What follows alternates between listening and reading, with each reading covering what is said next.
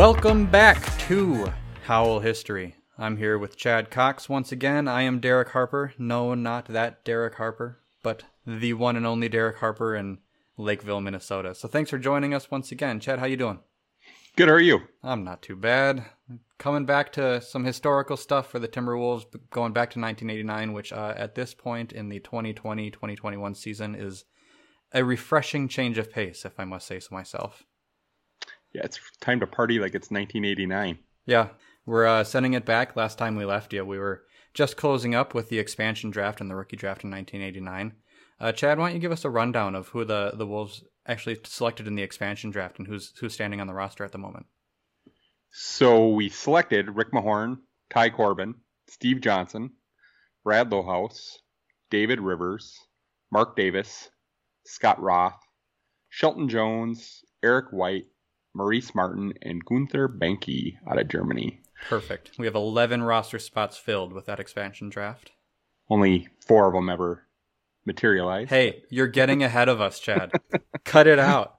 Spoiler alert. But anyway, spoiler got, alert: if you, if you don't know who Gunther Behnke is, you will you will in a few minutes. You you must you still might not. You'll forget it three seconds after we bring him up. So they got 11, 11 roster spots filled uh, with the expansion draft. They they head into the rookie draft just about a week later. They select three players in that rookie draft. They got one second round draft pick for uh, deciding not to take a player that Milwaukee wanted to keep. So they take Jerome Pooh Richardson, number 10, uh, out of UCLA. Uh, Gary Leonard comes in in the with their first pick in the second round from Illinois, and they close it out with Doug West, uh, who a lot of us are still very familiar with uh, in the second round as well, out of Villanova. Chad, uh, what was your favorite thing about Pooh Richardson? Um, well, as a what ten year old, I was, or not even, was I a twelve year old? Um, it was the name Pooh, mm-hmm. like the nickname. It gets you as a kid.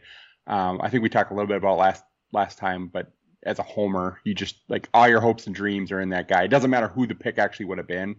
It was immediately to be my favorite player. Yeah. I mean, I so, saw an article too about how like each expansion team over that time, because there were four of them, had that first draft pick that just meant something to their franchise forever. You know, it was Rex Chapman or it was Ronnie Seikaly or Nick Anderson, and Pooh was ours. He's, you know, he's always going to be the first draft pick. Right, right. Yeah, and you know, I I really liked him as a kid, mm-hmm. you know, but he was, you know, fun to watch. He's, you know, he was a scorer. He was a good passer. He like, so he was a he's a big numbers guy. I mean, put up a lot of assists, scored a lot. I don't know, you know, I, I wasn't that refined as a basketball fan at 12 years old, so right. I don't know how good of a defensive player he was. Although you didn't understand looking, advanced stats at 12 years old in 1989. Yeah, I, don't, I don't even know if that existed in 1989 if they had advanced stats. But I do know, reading like doing some research on him, you know, for this episode and stuff that you know a lot of people kind of talked up his defense that he was actually a pretty solid defensive mm-hmm. player. One of the reasons that you know Musselman liked him. Um, he wasn't, you know, that that wasn't his his number one skill set, but he he could play a little bit of defense as well. Yeah, he was um, he was a good distributor. He was kind of a, just a lead ball handler more so than a flashy scorer. Right, right. So, so they came in and there were probably four point guards in that draft that people had been looking at. The consensus might have placed Pooh three, third at best out of those four, um, behind Tim Hardaway, Mookie Blaylock, and possibly even BJ BJ Armstrong. Um, the Wolves, which becomes a trend over their history, do not select the consensus best player at that point, and they go with a little bit of surprise by taking Pooh because Musselman, like we talked about, really wanted um, somebody who was solid with the ball, somebody who didn't have to be a superstar, but could just be a solid starter on his team and just make sure that the team got in the right sets and put other guys in the right spots. So uh, that's where we're starting out with Pooh. Uh, he's 23 years old at the time, from Philadelphia originally. He was uh, nicknamed Philadelphia's Prince of, Prince of the Playgrounds in one article that I read. Um, played on the the Sonny Hill in the Sonny Hill leagues out in Philadelphia, which funny story. Sonny Hill was a, just a kind of a legend in Philadelphia. He's in the Philadelphia Basketball Hall of Fame and um, just a, a, really well known guy out there. And when I worked for the, the 76ers for a few years, I got to go on, on a trip to Europe with the team, and Sonny came with. And I didn't know him that well, you know, I just, but I just kind of worked for the staff. So we got to an airport in Germany and we were just kind of waiting to, to go to our next stop. And, um, he needed to do a radio interview back in Philadelphia with WIP.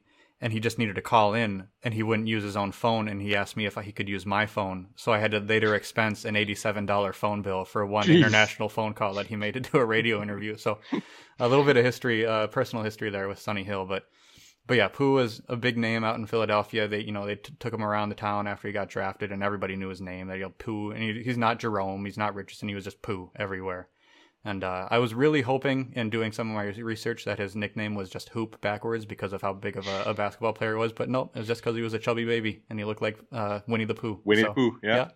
Yeah, and uh, Musselman wanted Tim Hardaway. That's true. Um, originally, but you know his good friend Don Nelson, who was uh, working for the Golden State Warriors at the time, sort of he kind of nudged him along, saying, "Well, you might not want to take Tim Hardaway. He's got some chronic knee issues, and I, I would I would avoid him." And Musselman swore up and down to McKinney and Stein, everybody else in the Wolves front office that Nelly wouldn't lie to him. And then, mm-hmm. lo and behold, we take Pooh Richardson, and a couple picks later, Nelly would take Tim Hardaway. So that's what you get for trusting that pothead. you get they duped us from the get go, right? Stupid and obviously, Nelly. our our history with trades with Golden State continue to up until 2020 when we trade Wiggins for D'Angelo Russell. So, TBD on that one. TBD. Yeah, hopefully we we get him back. Yep. Last note on Pooh, he actually told his mom when he was 10 that he wanted to move to Minnesota because he liked the Vikings. So no matter how things turned out, he's he's got that going for him. One of us. I just wonder how many of those stories are planted after guys get drafted here because yeah, all the time. That happens all the time. I feel like I've read that six like, or seven times though. It's yeah, yeah. always happens. It's mm-hmm. like come on. In 1989, the only it's like I think Chris Rock said it best. The only people anybody outside of Minnesota knew from Minnesota was Prince and Kirby Puckett. Yeah, there was no Vikings in 1989 mm-hmm. that uh that you were yeah loving at the time. No, yeah, no. I mean, even if you bring it back, you know, 13 years, to 76, there's still not a lot of Vikings going on at that point. That's a little bit after their run, so. Yeah, Fran was probably still there as an agent, or it was before I was born. So Nobody in Philadelphia know. is reaching out to watch the Vikings, though. That doesn't no. make any sense. No. so, but yeah. So anyway, Pooh's taken 10th overall out of UCLA. He's UCLA's all-time assist leader at 833 total assists at that time. Uh, Musselman said, You look at the guards, Pooh gets into the offense. He's the best three point shooter. He's the best lateral movement defensively. Hardaway may be a better shooter. Hardaway gets in the paint better. But as a true point guard, Pooh's the best. He likes to lead.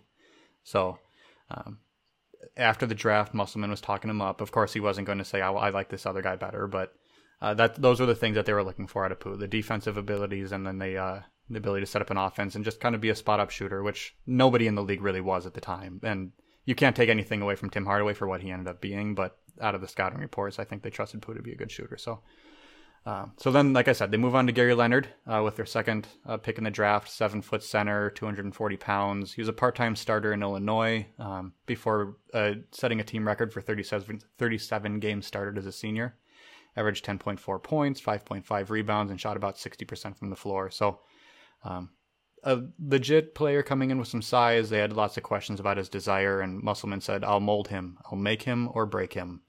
So, I will break you. Yeah, ro- ro- a rocky start, if you will, Chad. that, that that's sort of the mo for seven footers for Minnesota for a really long time. Mm-hmm. the just guys kind of, that yeah. just lack motivation, sort of sleepy. You know, whether it's Felton Spencer, Luke yeah. Longley, all the way down Paul Grant soft, if you will. Yeah. Yeah. But anyway, so then Doug West is their final rookie draft, rookie pick. Uh, 6'6", 200 pound wing out of uh, Villanova. Villanova. Yep. Said to have a 6'10 wingspan at the time. So uh, height and wingspan similar to Ant at the time, but nowhere near the, the girth that Ant is throwing around out there.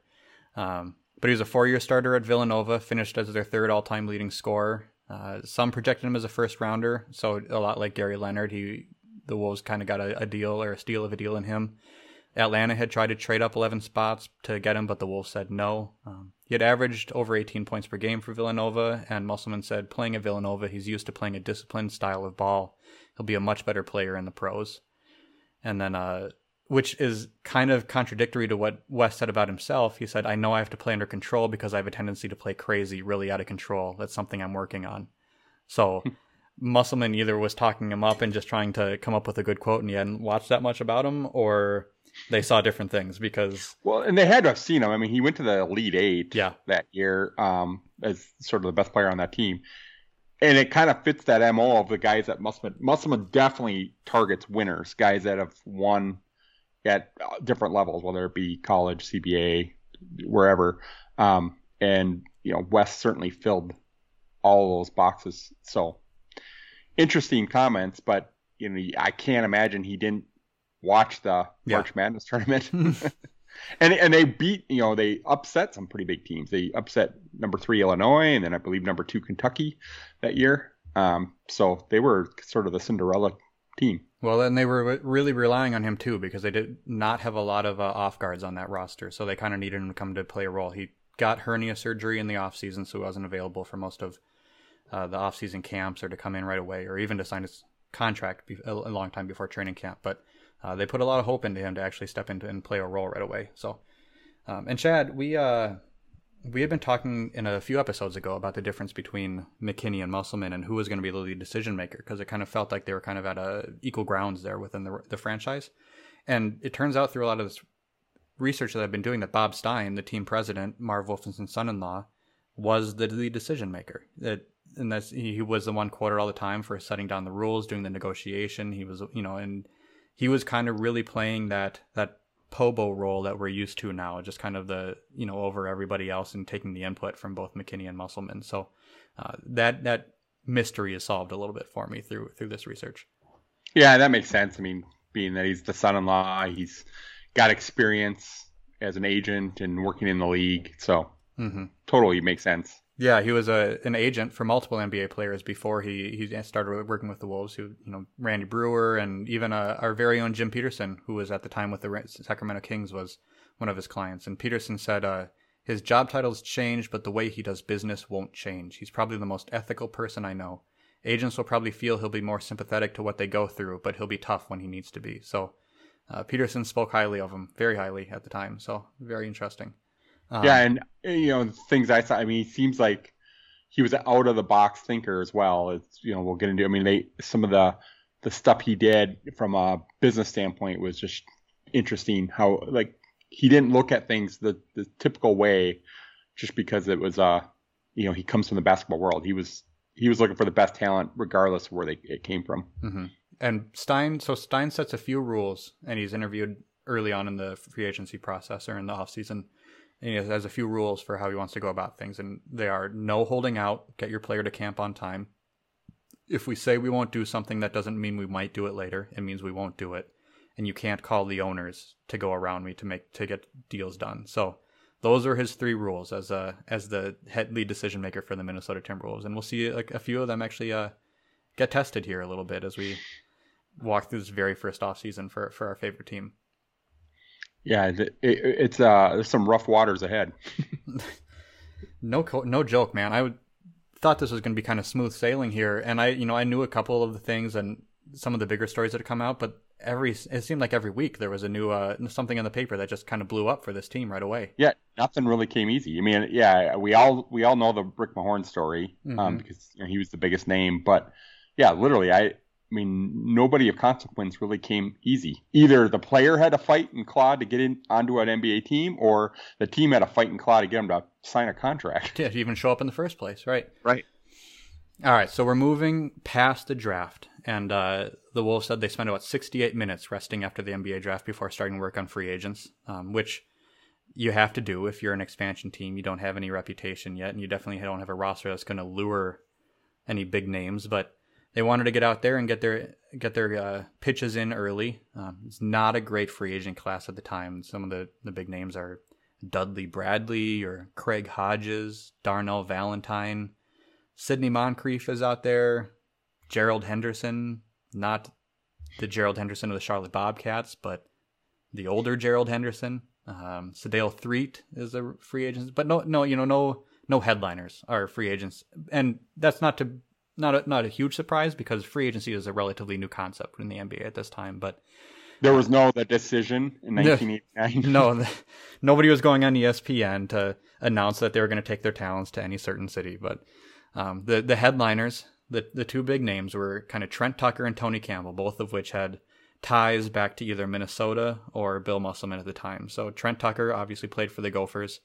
Um, he was coming from the Knicks. He was known as a, a big three point threat, uh, one of the best shooters in the league. The Knicks had actually set the record, uh, the NBA record the previous year for three pointers taken, made, and missed in a season. So they were, I want, you know, they're not the Golden State Warriors because the entire league has changed, but at least in comparison with the rest of the, the league, they were they were shooting that that shot more often, and uh, Trent Tucker was one of their main culprits there.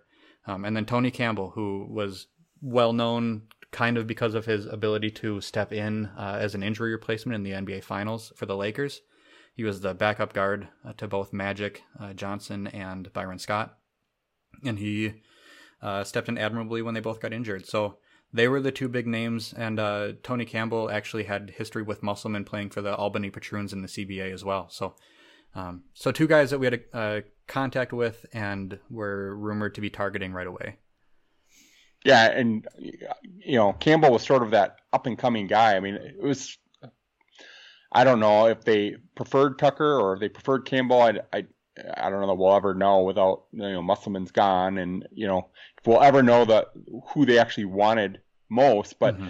Campbell seemed to be the most prudent pick for a brand new franchise because he was still relatively young he, you know, obviously would turn out to, you know, sort of blossom with this team. Um, but he was, we, you need it with a team with very little experience. You need a guy who can just get a bucket, and that was Tony Campbell. Yeah, I mean, he was known as a professional scorer. I mean, even Sidney Lowe at one point said he feels he's a great player, and he feels if he gets the ball in the right position, he can't be stopped. Um, so scoring was kind of what he was known for. Um, he did get. They, yeah, and they ahead. signed him to be the go-to guy for this team. You know, we had no real prolific scorers. The the next best scorer at this point is Pooh Richardson, and he's a rookie. So, mm-hmm.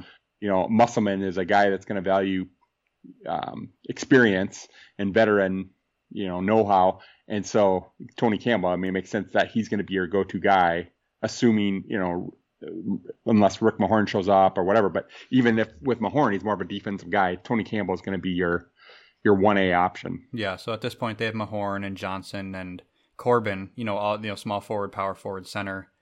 Uh, coming in to kind of provide some size and some some weight to throw around, but they were all kind of hustle guys. They were just big bodies, and they were known for rebounding and, and just being kind of uh, physical. So, like you said, they needed scoring. Uh, Tony Campbell comes in as a 6'7", 250 pound wing. Uh, he had played shooting guard, small forward, and power forward in his time in the league. Uh, son of Mose and Marva Campbell. Uh, he was only seven when his when his mom decided to move him and three of his four siblings uh, out of his father's house. The, the oldest stayed with his dad. Um, but she, you know, she ended up working three jobs because money was tight and trying to make it, you know, their way. He ended up going to college at Ohio State. His freshman year, he only played 55 total minutes. Said he wanted to to transfer out. Um, but he was actually going to stay, and he was actually going to go to Iona, okay, um, to play for Jim Valvano. But Valvano ended up transferring or taking the job at North Carolina State, and Campbell decided to go to Ohio State instead. It, it seems like I, I, read interviews with Tony Campbell talking about his decision. it seems like he really spent a lot of time laboring over that college decision. Mm-hmm. He had um, mentors that would tell him that you know make sure you choose a a, a program that's right for your game. And he really took that to heart and really spent a lot of time trying to figure out where that would be. Yeah. So, like I said, it must have made it especially hard when I said he only played 55 total minutes that freshman year. He he was really interested in transferring and getting out of that system because he didn't feel like he was going to be utilized. But his mom convinced him to stay. He then averaged, you know, almost 13 points a game as a sophomore. He averaged 19 as a junior, and he was the Big Ten Player of the Year, averaging 18.6 points per game as a senior. So he gets drafted by Detroit 20th overall in the first round in 1984. Um, he was there for a few years. He signed with the Bullets in 87 um, as a free agent, but unfortunately he was waived before the season started. And then that's where he meets up with uh, Bill Musselman with the Albany Patroons. And Musselman told him that he called uh, Jack McCloskey, the GM of the Pistons at the time, and asked what you know what he knew about Campbell and why he was in the CBA. And McCloskey told him was because of his defensive ability. He doesn't tr- put in the effort on defense. And Musselman called him out in the second practice with the Patroons and said, "You know why you're here? It's because of your defense. And if you don't play defense here, you're not going to play for me either." so he really took that to heart. He uh, he really committed to not only defense but also just being the best player. He averaged 23.7 points for the Patroons uh, that year, and he shot almost 65% from the floor. Um, he didn't actually end up finishing the season because he got called up to the NBA uh, by the, with the Lakers, and he averaged 11 points per game over the final 13 games of that that regular season. So that would have been 87, 88 uh, at that point. And he he had kind of an interesting run of of head coaches because he got to play for Chuck Daly, mm-hmm. and then Pat Riley, and then Bill Musselman. yeah. So it's like he has like two Hall of Famers, and, then and Bill Musselman. And Bill, Musselman. and the interesting thing is somebody asked him, you know, because he coached uh, prep school um, more recently. I think he left there maybe five, ten years ago, but they asked him where who his biggest coaching influences were, and those are the three coaches he listed off. And he kind of labeled Bill Musselman as the X's and O's guy out of those three, which is. I was sort of shocked to to hear. Not because I don't think Musselman was an X's and O's guy, but you're talking two two of the most le- I mean, if there's a Mount Rushmore coaches, Riley and Daly are both on it. You know. Yeah. So I, just interesting. I guess I would have hesitated to have said Daly because of the strength of the history of coaching in the NBA. I mean, I, he coached the Dream Team though, and he got two finals with the Pistons, so or two championships with the Pistons. So he's definitely and got the resume. He wrote the Jordan rules. Yeah, I believe Sam Smith wrote the Jordan well, rules. He actually created the the Jordan rules. Yes, Sam I'm, be, I'm being snarky here, Chad.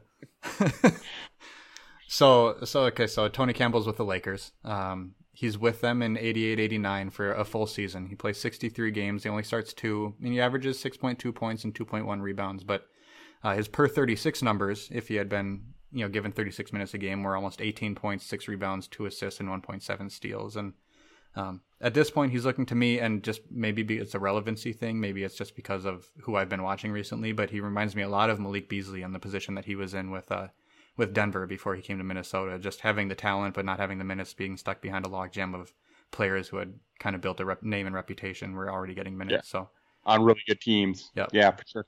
Yeah, and his closest friend on that Laker team was um, Kareem Abdul-Jabbar. So kind of he had some cool quotes about Kareem, you know, and just how philosophical Kareem was, mm-hmm. and um, you know, he said they always sat together, whether it was on the plane or the bus or whatever. Just they always were really close. Yeah, so, you know, he plays with the Lakers that year. They get to the finals. Both Magic and Byron Scott get injured, like we mentioned earlier. He scores in double figures three times, including 15 in just 21 minutes in game two. And he really kind of makes his na- a name for himself for a guy that, if he's given more minutes, he could he could kind of blossom on another team. And that's what kind of what he comes into free agency looking for. He uh, he's not looking for to leave the Lakers necessarily. He just says whoever's going to give me 25 minutes to game, guarantee me 25 minutes a game, that's who I'm going to be interested in playing with. So um, the Wolves reach out to both Campbell and Tucker right away, as well as Craig Hodges, who ends up sh- signing with the Chicago, Chicago, Bulls later. So he's not really a he doesn't isn't mentioned after this point. But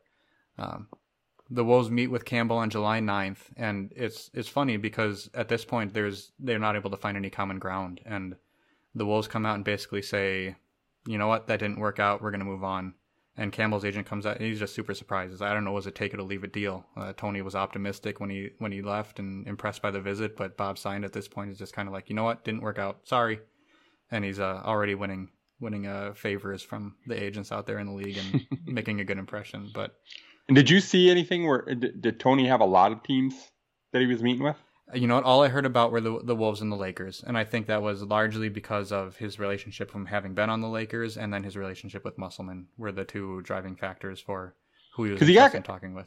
He ended up the deal he got ended up being fairly good size for mm-hmm. that era. You know, four years, two point nine million. So it just seems like either the Wolves were betting against themselves, or he must have had a couple other suitors. I didn't see anything either, but yeah. yeah, I don't know if it's just because it's you know 30 years ago trying to find that. But I was just curious if you if you saw anything in your research. No, just the two. So they were often mentioned, and I'm sure there were others that just maybe weren't as public, especially in the Star Tribune, because it wasn't as you know universal. The NBA wasn't right. as big back then as it is now. And there's no ESPN.com to jump on to see what Woj is reporting, but. Um, but yeah, I saw those two. Um, so at at this point, we're at July 12th, and it's just kind of done. Their only big free agent target out there is is kind of waving in the wind, and there's no no real steam there. Um, so I don't know. You know, how people here felt at the time, but it just kind of wasn't seeming too optimistic that they were going to bring in a scorer. And I'm not sure how this roster looks if you don't figure that out, especially with the fact that, as we mentioned, Doug West then has hernia surgery, keeping him out for uh, all the offseason camps and the upcoming Midwest Revue in San Antonio. Um, and Pooh still hasn't signed at this point either. Uh, right, and D- Doug West was really a little bit of a project. I mean, he wasn't obviously if he was our second second round pick, they weren't expecting him to come in and score 20 a game you know, mm-hmm. from the mm-hmm. get go either. So Pooh, maybe they might have had more higher aspirations for Pooh that initial season, but um, I don't think Doug West was somebody they were. I'm sure that I, I, I think they were excited to have him where they picked him, but they weren't penciling him in as the uh, the go to guy on offense. No, absolutely not. So they they've got a little bit of work left to do on this roster. They've got the expansion draft guys that we mentioned. They've they have yet to sign any of their rookie uh, draft picks. Um, I think they're still expecting them to come, but that even gets uh, fuzzy a little bit later. So they the first thing they really reach out for is to try to find a, a, solid either backup or starting point guard so that they can bring Pooh along a little bit slowly. And they reached out to a, a Bill Musselman disciple in Sidney Lowe. Uh, Lowe, who had played with North Carolina State under Jim Val- Valvano, won the NCAA championship over Patrick Ewing in Georgetown in '83. He had been on uh, three of Musselman's four championship teams in the CBA, including with uh, the Albany Patroons that final year. So, uh, just a really, really great guy that Musselman knew. He said, "I don't care where I go. If I go to Timbuktu, I'm taking Sidney with me." And he had said that even before he uh, took the the Timberwolves job. So Sidney was a little, actually a little surprised when they took Pooh Richardson with their first pick because he didn't think they would need a point guard if he was going to go sign with the team. But um, he had been with Charlotte the year before. He was a restricted free agent, and he signed a, an offer sheet with the Wolves on July 20th, and Charlotte had about 15 days to match that guy. Yeah, and I, I've saw lots of quotes that Muss had on Sidney as well. You know, where he talked about his uh, grasp of the game, and that he, he said, you know, I I've not met anybody with the basketball mind that Sidney Lowe has.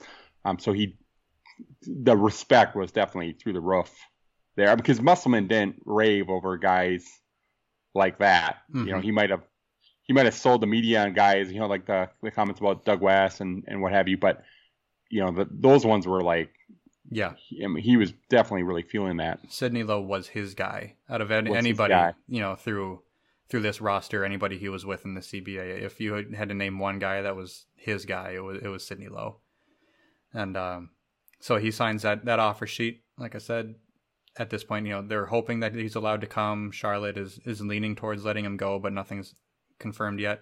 Uh, meanwhile, they're holding off-season training camps, uh, veteran training camps, free agency tryouts.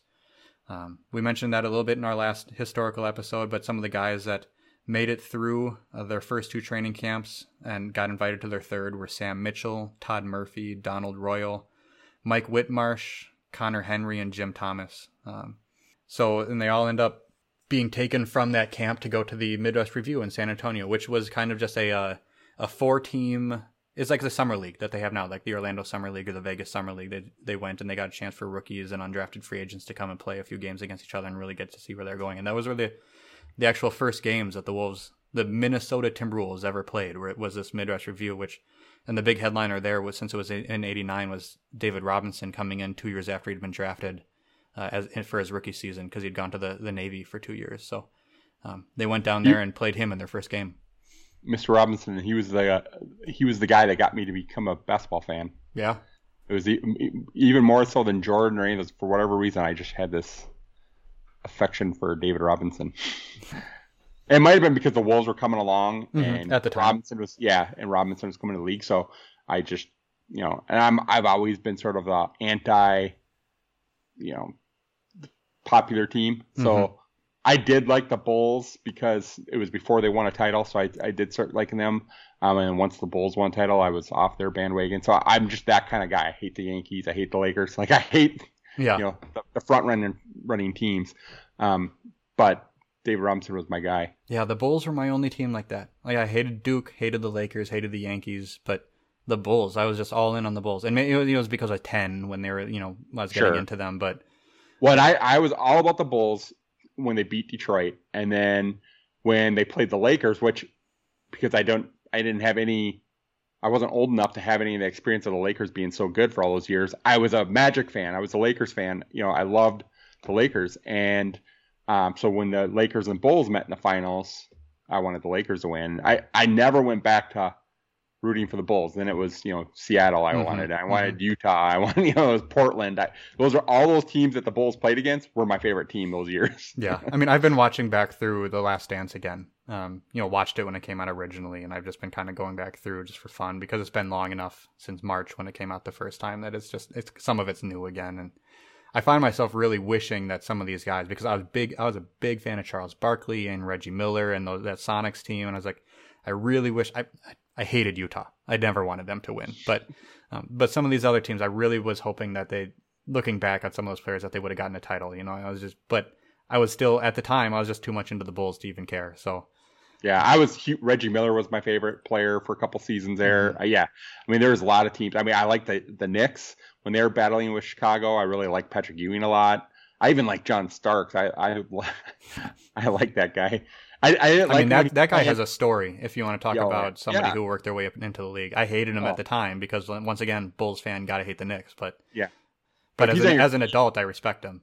Yeah, if he's on your team, that's your that he's a fan favorite. Yeah, I mean, he's he's awesome. But I hated him when they played the Pacers because I was such a big Reggie guy, um, and they didn't like each other. Mm-hmm, mm-hmm. so let's bring it back to the Wolves. They've got their their veteran free agency camps coming in. And the, the number one guy that impresses, and this should come as no surprise to anybody that's been following the Wolves, was Sam Mitchell. He comes in right away.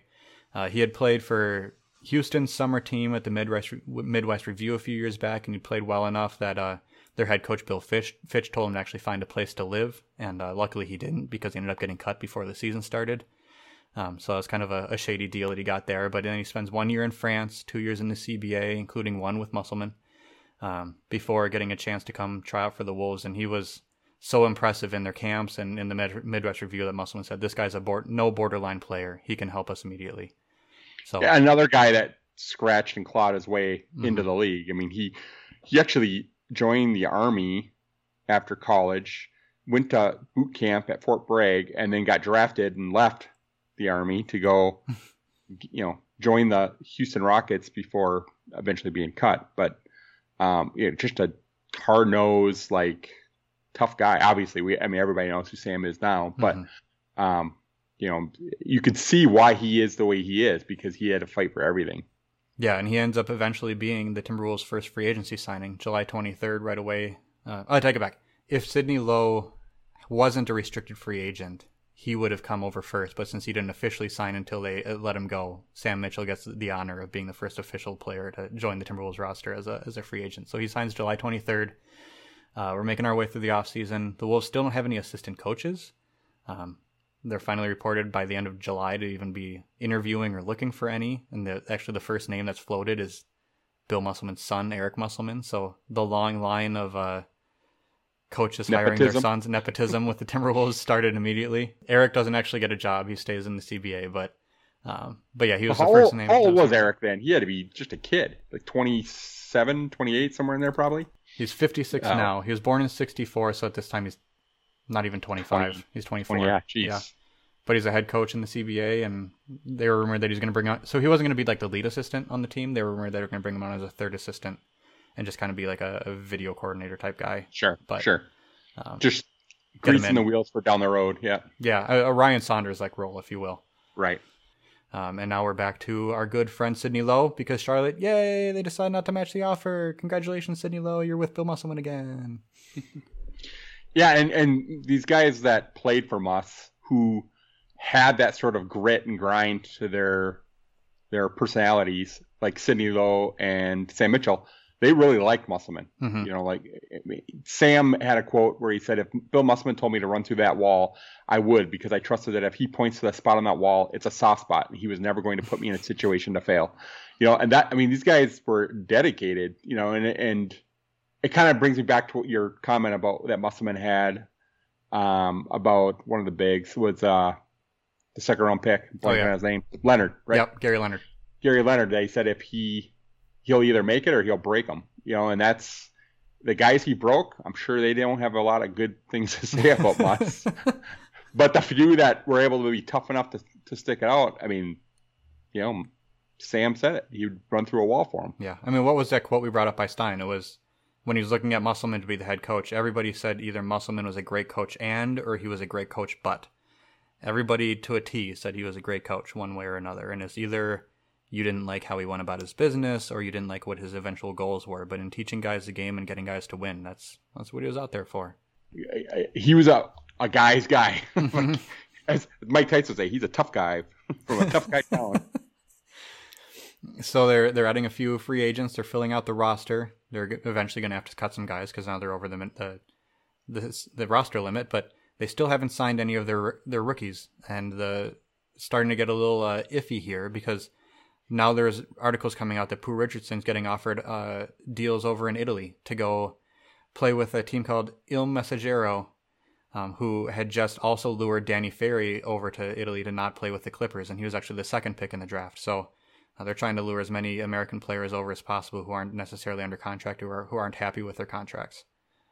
Yeah, and you wonder how much of that had to do with the, being the expansion team as well, where guys are like, uh, do I really want to go to this expansion team where who knows how, you know, I mean, it was, uh, there was a chance that the team would fail and be out of the, you know, be disbanded within mm-hmm. a few years. Who knows what would happen? There was a lot of risk going to an expansion team. So I can see, and they're also going to probably try to take advantage of that.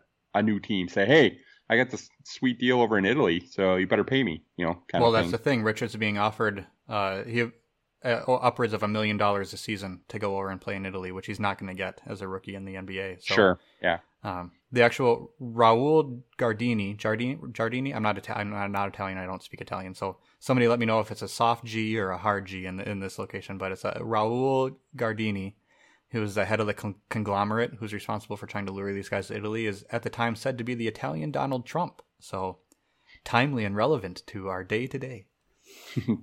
Pooh dodged that bullet. Yeah, absolutely. Uh, so Pooh still hasn't signed. He's getting these offers over in Europe. Um, we're now about two months away from training camp, so still time to figure that out. That one out. But not only is Pooh, but Leonard and Doug West also haven't signed rookie contracts, and it doesn't go doesn't seem to go quite as quickly as we're, used to in the NBA now, where within a matter of days, guys are signing their contract, going to play in summer leagues, and uh, getting out in the court and getting trained. So um, we're moving into August. Uh, Trent Tucker officially resigns with the Knicks, so that dream is dead. Uh, it never really got anywhere. I know that the Wolves had one conversation with him, and he had expressed interest in possibly playing for the team, but the Knicks really wanted him back, and the Wolves. He was a little bit older, you know, like we talked about earlier. Uh, Campbell was going to be the main target because his timeline kind of fit with what the Wolves were right. looking at, and Tucker wasn't necessarily the the perfect fit. Although his shooting would have been nice on the team. Yeah, he would have been the, still the number one option, I'm sure. Yeah, had he been the guy, but for a much shorter period of time. Trent Tucker uh, eventually became the, the color commentator for the, the Timberwolves after he retires. And my favorite Trent Tucker quote is that uh, typically the team with the most points at the end of the game wins. And I 100% to this day believe he said that completely serious and not in jest at all. So uh, I, I, remember watching and just staring at the screen for a good amount of time because Trent Tucker was one of a kind. I kind of miss him though. Cause I listen to him on the radio every once in a while Saturday mornings, um, driving my son to karate or basketball practice yeah. or whatever other. He does pop on KFAN, doesn't he? Yeah, he's got he's on with Dave Sinekin Saturday mornings, and um, his voice is like one of those voices, whether or not you know, regardless of what he's talking about, he, he's just got one of those voices because I grew up with it. Yeah, you know, it throws you back. It's very nostalgic. Yeah, it's yeah. it's like John Madden's voice or you know anything like that, where you just it's like I don't know, it mm-hmm. it's a comfort. He's comfort food. Yeah, I miss Trent Tucker. I mean, I I love Jim Pete, and I wouldn't trade. Yeah, him yeah, for, yeah. I wouldn't trade yeah. him for anybody in the league, but just kind of the nostalgia nostalgia of it is just right, kind of right. warm and comforting, like a chocolate chip cookie and a teddy bear. Right, and yeah. you know Trent, he worked a little bit with Harlan, who's yep.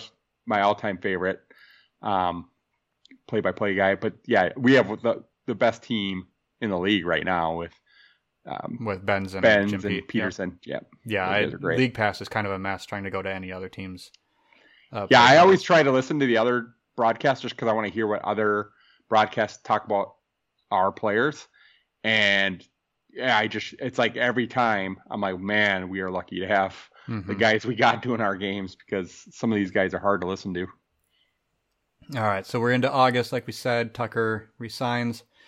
Uh, expansion draft pick Mark Davis chooses to go to Spain because he couldn't get a guarantee from the Wolves that he would uh, even get any guaranteed money out of them. So um, he chooses to. He's one of the, the first players to go. The roster's getting whittled down a little bit. Uh, 11 is down to 10. Gunther Behnke decides to stay in, in Germany. Uh, so he, we're down to, to nine players from the expansion draft by this point. Todd Murphy, uh, one of the guys that had come in for the offseason camps, um, and we've talked about a few times now. He wants to stay. He's getting offers from Europe, but he says in order to stay and try out for the team, he'd need a small guarantee. All he's looking for is twenty-five to thirty thousand as a guarantee to kind of stick around and give it a shot. Um, so it sounds like he really wants to make that work. It's, it's, not. It should be something that hopefully the Wolves can work out. And uh, we finally get to the point where the Wolves are interviewing uh, assistant coaches. Um, the first is uh, Harvard assistant coach and recruiting coordinator Tom Thibodeau, and uh, Milwaukee. Never heard. No, he's, well, you haven't heard of Tom Thibodeau with a an, an X at the name, end of his name, which is how it was spelled in the Star Tribune the very first time it came up. So, um, so maybe he was going under a, a, false identity, or he, he changed his name to be have more universal appeal after he became famous. But uh, so he had, he'd actually been working with Musselman through all of the the summer camps, um, not as an official Timberwolves employee, but just kind of helping out and they're going to give him a. They were interviewing him for a chance as kind of the second assistant. It's reported that Steve Alford at this time turned down a free agent offer from the Timberwolves. I don't know a lot about Steve Alford, but he was another target that they had apparently because he turned him down. Uh, Jim Cleamons uh, was approached. Jim Cleamons, the assistant coach who ends up going to the Bulls, was approached by the Wolves to join their coaching staff. I think he kind of made the right choice there because he was with the championship teams in the 90s with the Bulls. Um, Musselman says that his son Eric is still a candidate to be the team's third assistant to do all the dirty work, quote unquote. um, uh, Eric White, one of the other uh, expansion draft, is not expected an invite to training camp, so he's the third guy who's now out. Uh, and then August 16th, Todd Murphy. He actually gets his contract. He signs a two year deal. I'm sure it's not fully guaranteed. He gets a little guarantee to come in and try out for the team, but uh, he signs on to stick around and try out for the team. So uh, Murphy had played with Spain the previous season and had played with Musselman for the Patroons earlier as well. So lots of guys from this Patroons team coming back. Yeah, and I didn't find much on Murphy about his feelings towards Muss, but I, I think it's safe to assume he was a Muss guy if he was willing to stick around for a guarantee of twenty-five or thirty thousand dollars. He, you know, to forego playing back in Spain. I'm sure he must have been fond of Muss. Yeah, he got to play in one game with the Clippers in 87 before being cut and joining the Patroons. But then when he got a chance to go back to the NBA with the Warriors on a 10 day contract later in the season, he said no because he wanted to stay with Muss and win the championship for Albany. So, oh, wow. So uh, there you have it. Yeah, he got a, a, chance to go up and achieve his NBA dream a second time, and he was just having too much fun. So, August 21st, Gary Leonard becomes the first ever draft pick to sign a contract with the Wolves. He agrees to a three year deal. Um, and that brings uh, the roster to 12 players. At this point, we have Rick Mahorn, Tyrone Corbin, Steve Johnson, Brad Lohaus, Scott Roth, David Rivers, Shelton Jones, Sam Mitchell, Sidney Lowe, Todd Murphy, and Mike Whitmarsh. And the Wolves officially hire Tom Thibodeau as their first ever assistant coach. He's responsible for advanced scouting and player improvement programs. And sporting a sweet mullet. I would bring that back if I could. Yeah. I don't know if you could pull it off like Thibs, but. Uh, nobody can pull it off like Thibs get some Zubaz, throw that mullet on. Speaking of the Last Dance, I would wear almost any outfit from the early '90s that those guys are rocking. The Zubaz, the tracksuits, anything. It's it's all coming back in style, man. The, the sweet square Oakleys that um, Pat Mahomes is bringing back. You sure would. Yeah. Yeah. I mean, at this point, they finally agree on uh, money with Pooh. Uh, they hadn't signed it officially because they're just working out the, the crossing the T's and dotting the I's. But expected to be between 2.5 and 2.8 million over four years. So a pretty good deal for for rookie Pooh Richardson coming into the Timberwolves. So he's not going to Europe. Thank goodness. If anything could have started worse, the Timberwolves that would have been it. Yeah, right. Your first your first ever draft pick leaves to go to play mm-hmm. overseas. We're getting to September, but another former Musselman acolyte is now rumored to be available via trade in the NBA. Uh, Randy Breuer's agent has requested a trade due to lack of expected playing time, and the Bucks coach Del Harris actually uh, fires back into the paper saying that he believes it's tampering because his agent Don Desjardins used to work with Bob Stein, and Stein had been uh, calling and offering uh, absolutely nothing for Breuer. So um, they, they he felt that Desjardins and Stein had been working together to try to lure Breuer over to the Timberwolves. And he was uh, one of the higher paid guys, right? Wasn't he? Isn't that part of the reason why he was being rumored? Because Well, during leading up to the expansion draft, yeah, they were saying that he was it was possible that he might be left unprotected because he had lost playing time and he had a higher contract. Yeah, he was like so, a million dollar a year guy or yeah. something. Yeah. So I'm not sure at this point if the if the Wolves had shown official interest or you know public interest, but Del Harris definitely isn't happy that the the Wolves behind the scenes might be making a play there. Uh, Donald Royal, who we mentioned earlier from the camps and the Midwest Revue, he officially signs a contract on September 12th. He's a 6'8", 210 pound forward, came from Notre Dame. Drafted by Cleveland in the third round in 87, but he was waived before the season started. Um, didn't really show back up much until he got this chance with the Timberwolves as a veteran free agent. Uh, Musselman said Royal can play. He doesn't care who it's against. He'll go to the hole against anybody. He took it to the hole against David Robinson in San Antonio, and he took it to the hole against Ewing in New York and everybody else. He has he really played well. So um, Musselman just became a fan of his throughout training camp and the preseason, and Don Royal ends up being one of the, the third guy on that kind of that list of offseason tryouts, and that really made a name for himself. Yeah, it seems like he, you know, once once he got some time with these guys, they became the favorites to make the team because he wasn't, you know, he already built a rapport with mm-hmm. them. He, he was able to coach them up a little bit. Um, so yeah, they definitely had an advantage if they played for him during that sort of exhibition. Right. So September 13th, it's been two months, but Tony Campbell finally pops back up in the news, and lo and behold, he signs with the Timberwolves for four years at about 700000 a year. He'd been making about 270000 a year with the Lakers before, so a nice big pay raise for him. He's going to get the minutes. Um, there had been a long back and forth, and you know lots of risk and rumors about him not actually joining the team, especially with the, the quotes that came out from Stein and his agent, but he popped his head into Musselman's office after the, the introductory press conference and said, Did you have any doubts that this is where I wanted to be? And Musselman said, No, Tony, I know this is where you wanted to be. So just another guy that was a diehard Musselman fan. Yeah, and he, uh, from the get go, you know, must made Campbell know it, it's your you're the go-to guy for this team. You're going to be the you know the one that's going to be your number one option. Mm-hmm. So Tony Campbell's on the roster. They finally have their scoring wing. Uh, a uh, little bit crowded at small forward at this point, looking with Tyrone Corbin and and Tony Campbell and some of the and other they're, guys. They're probably your two strongest players. You know. Yep. Corbin and Campbell, and they yeah they have a lot of similarities in terms of their size and you know their games are a little different. Tony's a pure scorer. Corbin's a little bit of a do everything kind of guy. Neither of them um, can shoot though at this point. That's true not, you know, almost no three pointers, even out of Tony Campbell, who was known as a, a scoring guard at that point. Right. Yeah, it's kind of crazy that Tony Campbell ends up being a top ten scoring player in the NBA. With no, I mean, especially for today's era, mm-hmm. there's there's nobody in the top ten of scoring that doesn't hit at least shoot, three right. threes a game or something. Yeah. So Campbell joins the roster. They do hire a top assistant. Mark Zuffelato becomes Musselman's top assistant. He had been with the Bucks previously in Golden State before that. Uh, other candidates, like I said, have been Mack Calvin and then Lee Rose. I don't know who those guys are, but wanted to bring them up in case you, my precious listener, does, and you wanted to hear their name mentioned.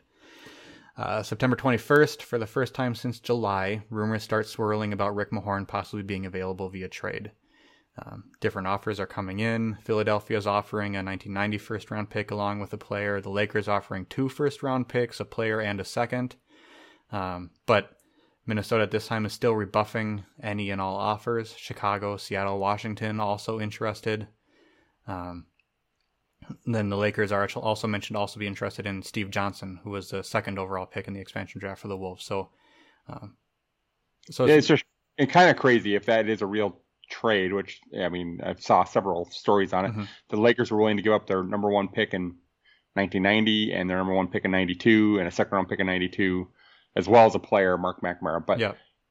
that's a lot for an expansion team for a guy that doesn't want to play there anyway. I mean, they, the Wolves must have thought they they were going to be able to call Mahorn's bluff and eventually get him to, you know, show mm-hmm. up. It wasn't even they weren't even looking for him to sign. They wanted him to play out the deal he had. He wanted a new deal. Um, yeah, well, yeah, that's it, the thing we haven't mentioned yet is that Rick Mahorn at this point is saying that he wants a new contract.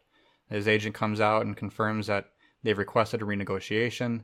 Um, and Stein says that they don't re- renegotiate with anybody until they've actually come and came and played for the Timberwolves and they see how they do for them. And uh, Mahorn feels like he's earned it. He feels like he, his reputation preceded him, and with the money he lost leaving Detroit, he's he's uh, he's ready at this point to to sit out. And he actually files uh, retirement paperwork with the National Basketball Players Association so that he can call him and say send it in if uh, if he doesn't get what he wants. So he's trying to play hardball at this point. Yeah, and I think this is the first big mistake that Stein makes. You know, he is a former NFL player and a player agent. I I don't think he really recognized the value of first round picks to a young team. Um, and you know, he wanted the the veteran player in Mahorn, and you know, like who knows eh, what that future would have looked like for the Wolves had they had two additional first round picks over the coming two or three years, mm-hmm. you know, to kind of build around. Well, Stein was asked about that a lot, and he said they they did value picks, but they didn't believe that the Lakers picks would have been early enough to have been valuable. And he predicted that they would stay just as good as they were and, you know, have the 27th, 26th, 27th pick in the draft every year. And he didn't find that as valuable as some of the offers that he felt he could get later. So uh, whether or not that ends up becoming true uh, will be remain well, to be seen as the seasons go on here. But so Doug West finally agrees to his deal, so all the rookies are signed. But October 3rd rolls around. We're almost at training camp, and the Lakers officially pull out of the Mahorn bidding.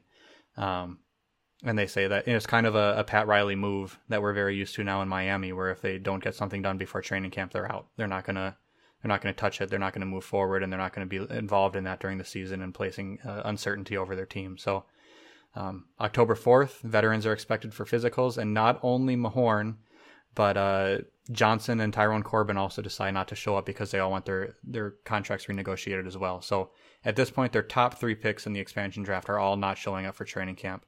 Uh, Johnson on his own, Mahorn and Corbin have the same agent, so they're kind of being used uh, together to kind of negotiate at the same time. Um, but not the best start for our Timberwolves as they try to kick off their very first season. Yeah, and and you still don't have a lot of experience on the team you got. You know, you have a couple guys who have been in the league but played marginal roles, and still looking just looking for an identity for this team. Yeah, they're going to need somebody to step up because they've, they've got some some weak positions and some strong positions, and the strong positions are going to become even weaker as well if they don't have the, got those guys coming into the, the team. So uh, the weakest position heading into training camp is shooting guard, and that all depends on how good Doug West can be because even Tony Campbell isn't a true shooting guard. He's more of a small forward, so they're going to have to force fit him into that role. Um, and the strongest position, as we've talked about, was expected to be small forward with Corbin if he shows up, Campbell and Sam Mitchell. So they got those three guys really uh, locking down that position, which um, actually ends up being, you know, would end up being a very strong position for them because, with those guys because it, not only at this point but moving forward into the future, those are three very strong players who end up making names for themselves throughout the league. So. Um, power forward could be a weakness if they lose Mahorn. They they mentioned that they might have to slide Mitchell to power forward. Um, and only two days into camp, on October 6th, Mahorn holds a press conference in Detroit to just publicly air his grievances and say how he's been mistreated by the Timberwolves. Um, and Stein supposedly threatened to sue Mahorn and his agent for any losses that they occur while he's holding out. So it's all just off to a, a great start here with between Bob Stein and some of these players, which he gets kind of uh he gets kind of killed for later by guys like Royce and uh, Barreiro and the Star Trib, just saying, you know, Orlando's out there walking their best players around, paying them what they deserve, making them happy, and just kind of starting off as good as possible. While Minnesota is just trying to nickel and dime, and teams that aren't willing to spend, teams that are trying to be nickel pinchers through their entire existence, just always stay at the bottom of the league. Which I don't know if you want to say that that's all bad about how they were treating this thing, because like you said, you don't want to be shown that you, if you say something, you're going to go back on your word, but they should have figured this out immediately after the expansion draft and not let this hang over until until training camp.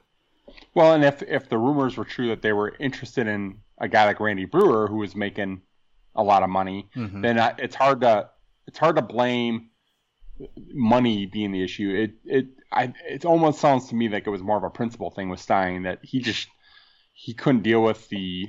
I mean, he was an agent, so now he's having to negotiate with other agents, and it's a little bit different than negotiating with you know teams. Yeah. And so now he's dealing with other guys like him, and and it's becomes a sort of a you know a standoff. Mm-hmm. Each well, one of these.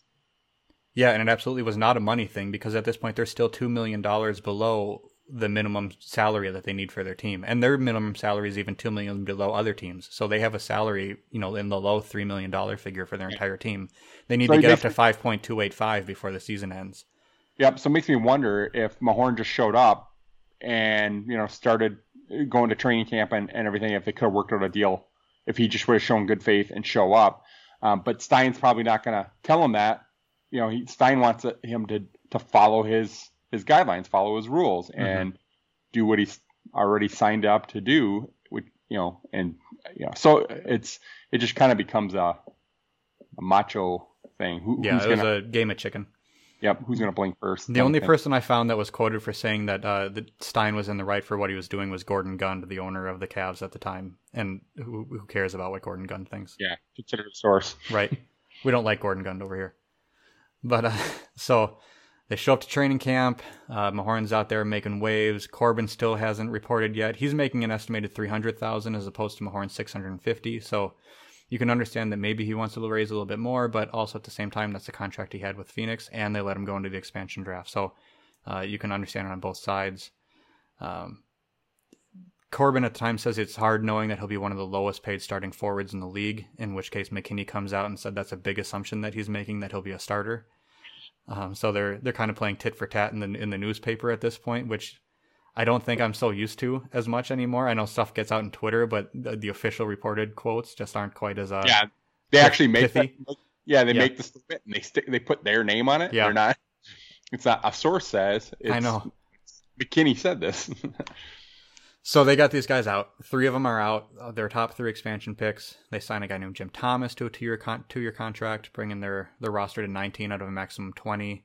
Uh, and then they rounded out at a even 20 by signing Peter Gudmundsson.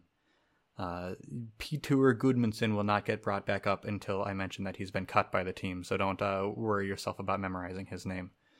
Uh, on the first day of camp, Campbell, Tony Campbell comes out, says we're building a family here. Well, they got three guys holding out, so uh, everything just feels very too familiar with what's going on with present day Wolves and the Bahamas trip and making sure that it's a family, you know, family lifestyle and environment. And it just never it's the same. It's it's professional sports and there are canned quotes all over the place. And you got to say you know that you're building up the relationships and they're you know that type of thing. But campbell did have a, a quote that i found that was pretty prophetic though. He did say you know it, it doesn't sound pretty campbell said but i guarantee you will surprise some people.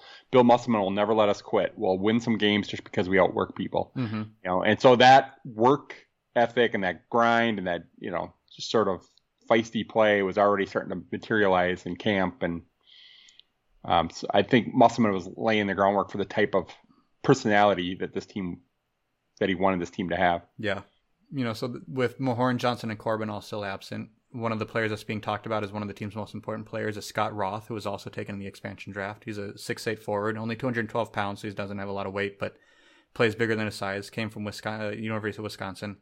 Uh, he was drafted in the fourth round by the Spurs in '85. Also spent time with the Jazz in '88. Um, he'd been back with uh, the Spurs since January 13th of '89, so only about half a season before he got taken by the Wolves in the expansion draft. So um, another guy that didn't have a long history, but you know he really came in and seized the opportunity that him, that showed up for him with other guys sitting out during this training camp and preseason process.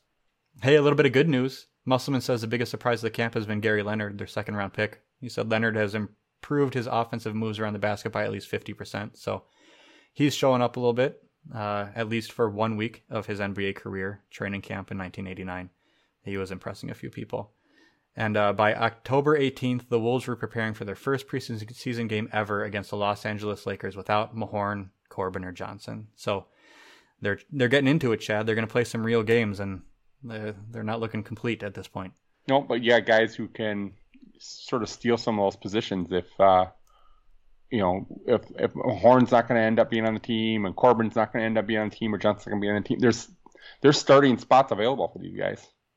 Yep. So they only get one preseason game this this this season. It's going to be that game against the Lakers and, and uh at the Metrodome and they actually set a new exhibition game NBA record of attendance at 35,156 uh, for that game. They do lose by 10, um, but it's the largest crowd ever uh, for an exhibition game. And then while the Wolves had one player with no NBA experience in the starting lineup and one with only one game of NBA ex- experience, the Lakers had the Lakers starting five had a combined 3,382 NBA games under their belt. So it was a little bit of a un- unfair playing field at that point. point and only what three rings at that point. Yeah, they're just kind of they didn't have to try that hard that night. Shelton Jones led the Wolves with uh, 16 points. Magic Johnson came out for the Lakers. Somehow played the first 30 of 32 minutes, or 30 of the first 32 minutes. Finished with 21 points, nine rebounds, nine assists. I don't know if he was just trying to put on a show for the Minnesota crowd. Yeah, they must have been doing us a favor, like Minneapolis fans mm-hmm. a favor, you know, showcasing Magic. I mean, I'm sure Magic barely broke a sweat. Yeah, didn't have to try that game. I mean, they were no. down. The Wolves were down by 21 when Magic left the game, uh, and down 96-79 with 2:55 left. But they, they actually clawed their way back to being down six with 32 seconds left, but uh, couldn't quite get over that hump. But showed a little bit of fight at the end, which I think we're very familiar with. Timberwolves teams making scores closer than they, they should have been. Um, other notable performances from that game: Mitchell had 12 points and seven rebounds. Tony Campbell scored 14 points, but he went he shot six of 17 from the floor. Sidney Lowe went scoreless in 19 minutes, and Pooh played his first preseason game, scored five points in 16 minutes. So, uh, not a ton of overwhelming performances, but they got one under their belt. Chad, first preseason game ever, and professional basketball was back, Minneapolis. Yeah, first time since 1960.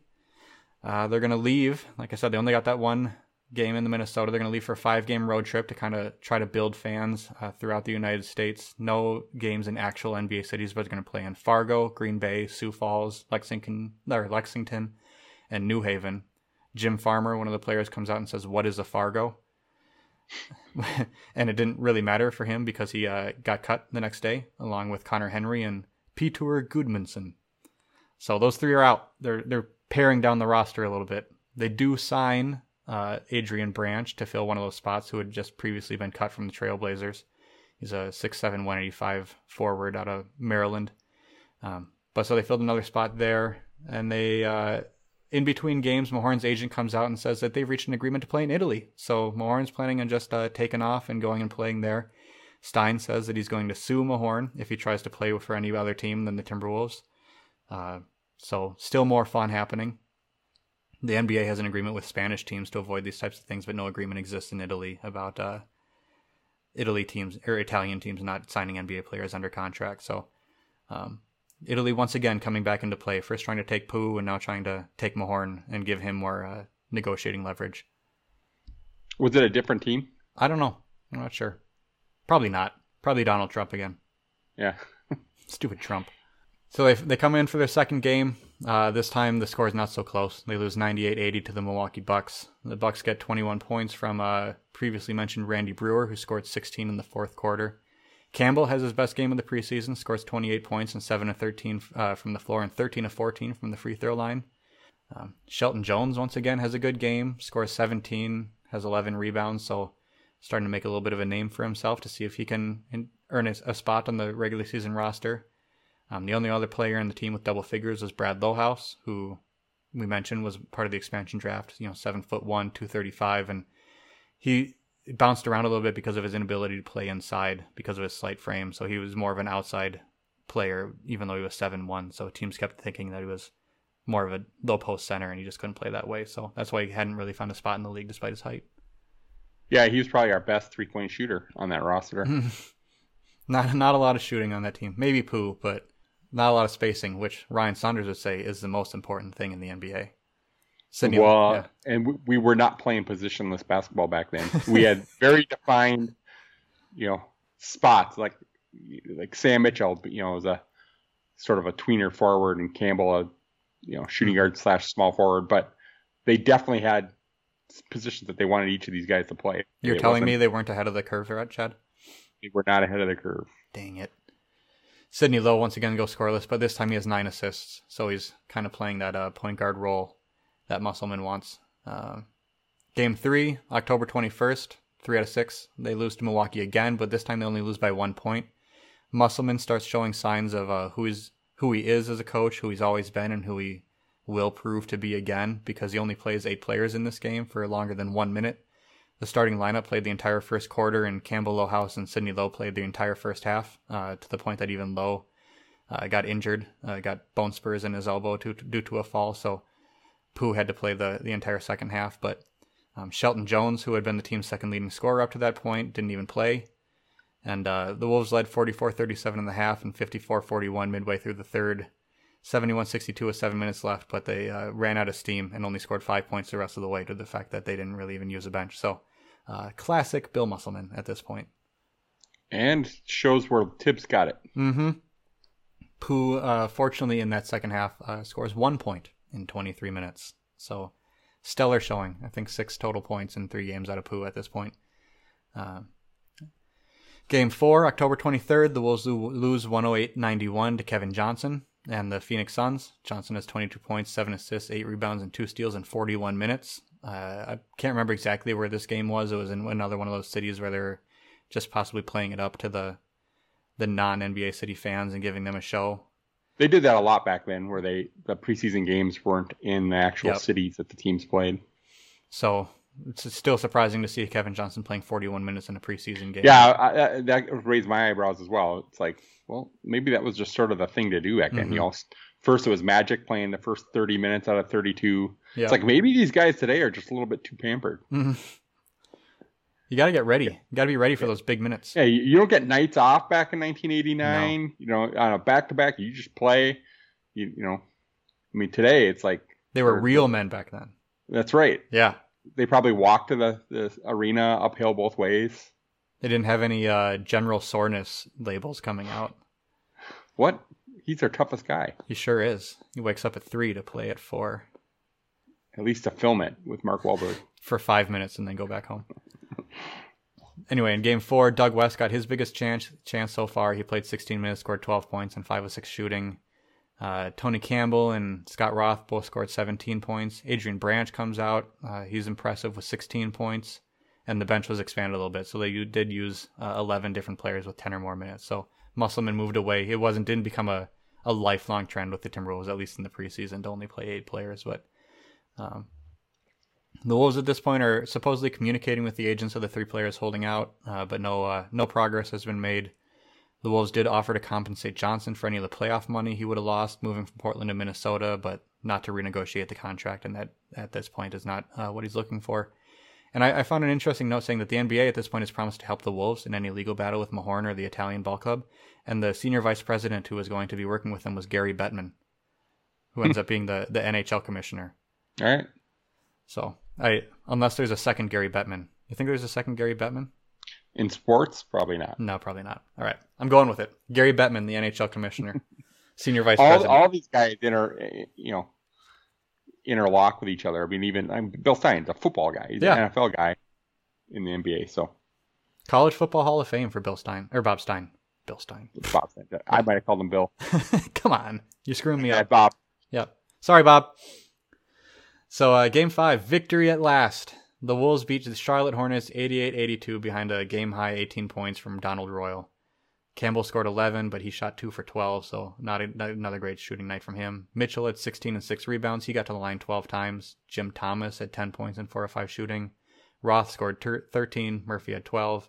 Uh, Pooh Richardson once again goes scoreless in 20 minutes. So, but the Timberwolves get their very first taste of victory in the NBA, a preseason victory of the Charlotte Hornets. Yay! Yay! Some revenge for Sidney Lowe. there, take that. Sidney Lowe revenge game. Right. Game six, uh, the final preseason game. They lose uh, in overtime to the New York Knicks. Musselman doesn't want the guys to uh, celebrate close games, but uh, at this point, he he did sound a little bit more upbeat after this one. They lose 103 100. Uh, Campbell actually had a shot to win it in regulation, but it bounced away at the buzzer. Uh, Royal once again led all scorers with 25 points. Campbell added 22. Scott Roth scored 16, played good defense on Ewing.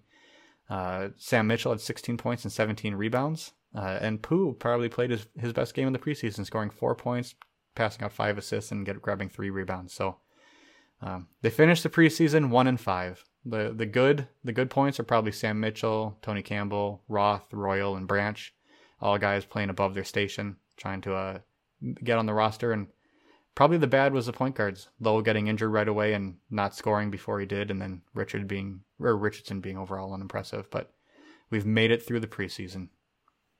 Yeah, I mean, I don't know what the expectations are, particularly for preseason, but you know, you're it's an expansion team with you know guys that didn't start anywhere else in the league, many of which didn't even play anywhere else in the league. So one and five, I mean, I think you can call that a success. You know, you had a close game with New York. I don't know. You know, it's not like you're gonna. It's not like the uh, NFL preseason where the Vikings can go, four and zero oh in the preseason, and mm-hmm. then start off the, the season one and eight. well, I guarantee you, this preseason was more successful than the Timberwolves 2020 preseason. So they got that going for them. They at least got a win. Yeah. Well, they played more too. Yeah. they got six tries at it. They got double the tries. right. So we're almost to the regular season, Chad, and we're going to wrap this up here. But we still have three players holding out, and there's just a lot of tension and a lot of uh, excitement to try to figure out what what's what's going on. Do you think we should close it out and figure out what happens with some of these guys? I think so. All right, let's do it. Let's give it a, a few more minutes to our, our loyal listeners who have made it this far with us. So October 27th, the Wolves finally decide to trade Rick Mahorn to the 76ers. They've been sitting out, they've been sending jabs and barbs back and forth in the paper. They've been trying to threaten to sue each other, and they finally agree to a deal. And it's, it's going to require Mahorn uh, showing up to the Sixers and not actually signing that deal in Italy to, to make it official. But they agree to a deal for a 1990 first round pick, a 1991 second round pick, and a conditional 1992 second round pick, which the Timberwolves will keep unless the 1990 first is in the first five picks, which isn't really much of a threat at this point. Um, Philly picked 19th in 1989, so the Wolves are hoping that the pick that they're getting is significantly better than the, the first rounders that the Lakers were, were offering. Um, and they, they're hoping that Philly gets worse in a kind of a loaded Eastern Conference and they possibly even miss the playoffs. Uh, the, and Musselman would have preferred to keep Mahorn, uh, but he's quite saying, but we got draft picks and we're supposed to be building for the future. So uh, it sounds like Musselman uh, at this whole time was kind of hoping to bring in a good player rather than getting picks and, and building for the long term, but uh, not necessarily his decision at this point. No, and I think there's that's probably the best offer remaining. You know, I'm sure the Lakers offer. I know the Lakers offer was already pulled off the table, and other offers that you may have had all summer were probably pulled off the table by this mm-hmm. point too. So you only had, you know, a couple other offers to to sort out. Yeah, Barreiro writes in the paper after this deal's done. He said, "If you're a season ticket holder, you should swallow hard and be prepared to take some serious lumps. But it's worth remembering that even with Rick Mahorn dressed in a Timberwolves uniform, you would have taken some serious lumps. Now at least there's a purpose to your pain." October 30th, which is three days later, all of a sudden Sid's reporting that Tyrone Corbin intends to join the team, and um, Corbin comes out and it, it says that he contacted the Timberwolves on his own and he kind of went around his agent because he was tired of being treated as a negotiated negotiation uh, pawn to try to get a, a, better deal for Rick Mahorn, trying to hold him out too. So um, he just goes straight to Stein and says that as long as you promise to take care of me if I play well, I'll, I'll show up and and do my part. So two guys are now taken care of. Uh, Tyrone Corbin joining the team. He's 6'6", 210 pounds. Um, so he's coming in. He was expected to be the starting small forward. He played four years at DePaul, averaged 16 and 8 on 53% shooting as a senior. And the most interesting thing I found about him was kind of the uh, the transaction history on Basketball Reference, not only for him but for the draft pick that became him.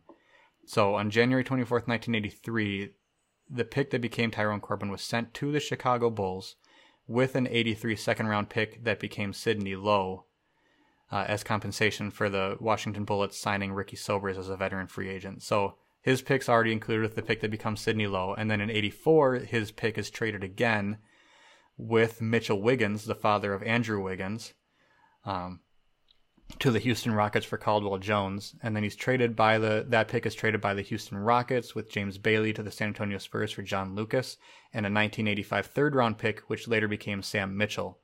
And then he was finally Jeez. drafted by San Antonio. Um, so just so many Timberwolves connections connect- there. Yeah. yeah. If they ever change the team name, they should just change it to the Minnesota Ty Corbins. Right. Six degrees of Tyrone Corbin apparently is the game we need to be playing because just even that pick was just insane on how many connections there were before he was even taken with it. Yeah. So he's he's drafted by the Spurs in the second round um, in '85. He was waived in '87. Eventually signs with uh, Cleveland. He's traded by the Cavaliers with Kevin Johnson, Mark West, and an '88 first round pick, which eventually became Dan Majerle and an 88 second round pick, which became Dean Garrett, and an 89 second round pick, which became Greg Grant, to the Phoenix Suns for Larry Nance, Mike Sanders, and an 88 first round pick, which became Randolph Keys. So, not a good trade by Cleveland at that point. No. I mean, uh, Nance, Nance had his moments, but I mean, they gave away. They gave away Kevin Johnson and Dan Majerle in that trade, and that just. Yeah. The, a whole playoff team. right. So eventually, and then we get up to Timberwolves. He's draft, he's taken as the third overall selection in the expansion draft. Um, with Phoenix in 88 89, his final year before Minnesota, he actually had an 11.8% offensive rebounding percentage, which is more of an advanced stat that not everybody's going to understand. But what it means is that of the available rebounds on the offensive end of the floor when he was playing, he grabbed 11.8% of them, which to put that in context, Karl-Anthony Towns this year is grabbing 12.4% of available offensive rebounds. So as a six-six wing, Tyrone Corbin is rebounding on the offensive end of the floor like a center. So um, that was really what he was known for, how he made his name. Um, and he, you know, he'd only been aver- you know averaging eight points and five rebounds, but that that offensive rebounding was really uh, where the the effort and the the gumption came from, and where he uh, got his reputation. Yeah, and he, I mean, he was a steals guy. Um, he, you know, just a little bit of a utility infielder. Kind of could do a little bit of everything at at a fairly high level. Maybe the most well-rounded player that the Wolves had been at this point. Mm-hmm. So the Wolves are put in a tough spot with uh, with Corbin coming left because it just means they have to cut one more guy. They make their final cuts of the offseason. David Rivers, Jim Thomas, Shelton Jones, who had been their second leading scorer through pre- scorer through two preseason games, and Mike Whitmarsh, both uh, are all cut. They're the final four guys out, which leaves them with a roster of uh, Sidney Lowe and Pooh Richardson at point guard, Doug West and Tony Campbell at shooting guard, Adrian Branch, Tyrone Corbin, Sam Mitchell, Donald Royal as small forward, Scott Roth, Todd Murphy at uh, power forward, and Gary Leonard and Brad Lohaus at center, with uh, Steve Johnson now entering the suspension list because he's still refusing to show up and waiting for a new contract. But it's the day before the season's about to start, Chad. We've made it to the end. And uh, that was the very first offseason for the Minnesota Timberwolves. How you feeling about it? Uh, I got a migraine from it. That's a lot of turmoil. that was that was a. If you you feel that way, imagine how uh, Bob Stein was feeling at the time. Yeah, all everybody involved. I mean, it wasn't uh, it wasn't a smooth off season for for Musselman. It wasn't a smooth off season for. I mean, I'm sure Tony Campbell would have liked a little mm-hmm. less drama. Um, you know, lots of lots of things up in the air for those guys. Yeah, so we're gonna move on. The Wolves are entering the uh, their first official regular season ever, uh, due to holdouts for the team's five expected starters played in the CBA with Bill Musselman at one time or another. They're going to open the season in Seattle on November 3rd, following by Portland on the 5th, and have their very first home game ever against the Chicago Bulls on November 8th, uh, which I, I found uh, a note saying that it sounded great, but it actually is, is going to cost the team money because they would have sold out their very first home game ever anyway, and they would have liked to have saved that Chicago Bulls game for later in the season when uh, they could have brought in fans to, to see Michael Jordan. But um, the Wolves are opening the season at five thousand to one to win the NBA championship. Probably not a bet I would have even placed a dollar on. I don't don't see how that's going to turn out that well, but uh, we're coming up on it. But anyway, we'll be back in uh, a couple weeks. We are going to find a Timberwolves game from the very first season on YouTube. We're going to watch it together and we're going to talk about the style of basketball. We're going to talk about who impressed us the most and just uh, see what kind of observations we can take away. And we'll we'll bring that back here in a couple weeks for our next, next historical episode. Um, I believe that that very first game against the Chicago Bulls is available. So that's what we're going to target. That's what we're going to shoot for. Um, hopefully that's a lot of fun, and hopefully we can uh, bring that in and really uh, relay it to you in an audio format for for what that felt like watching the, the Timberwolves of 1989. Chad, thanks for joining me again. No problem, man. It was fun. Yeah, I hope you have a great week, and I'll talk to you soon. All right, man. Take care. All right, peace. See ya.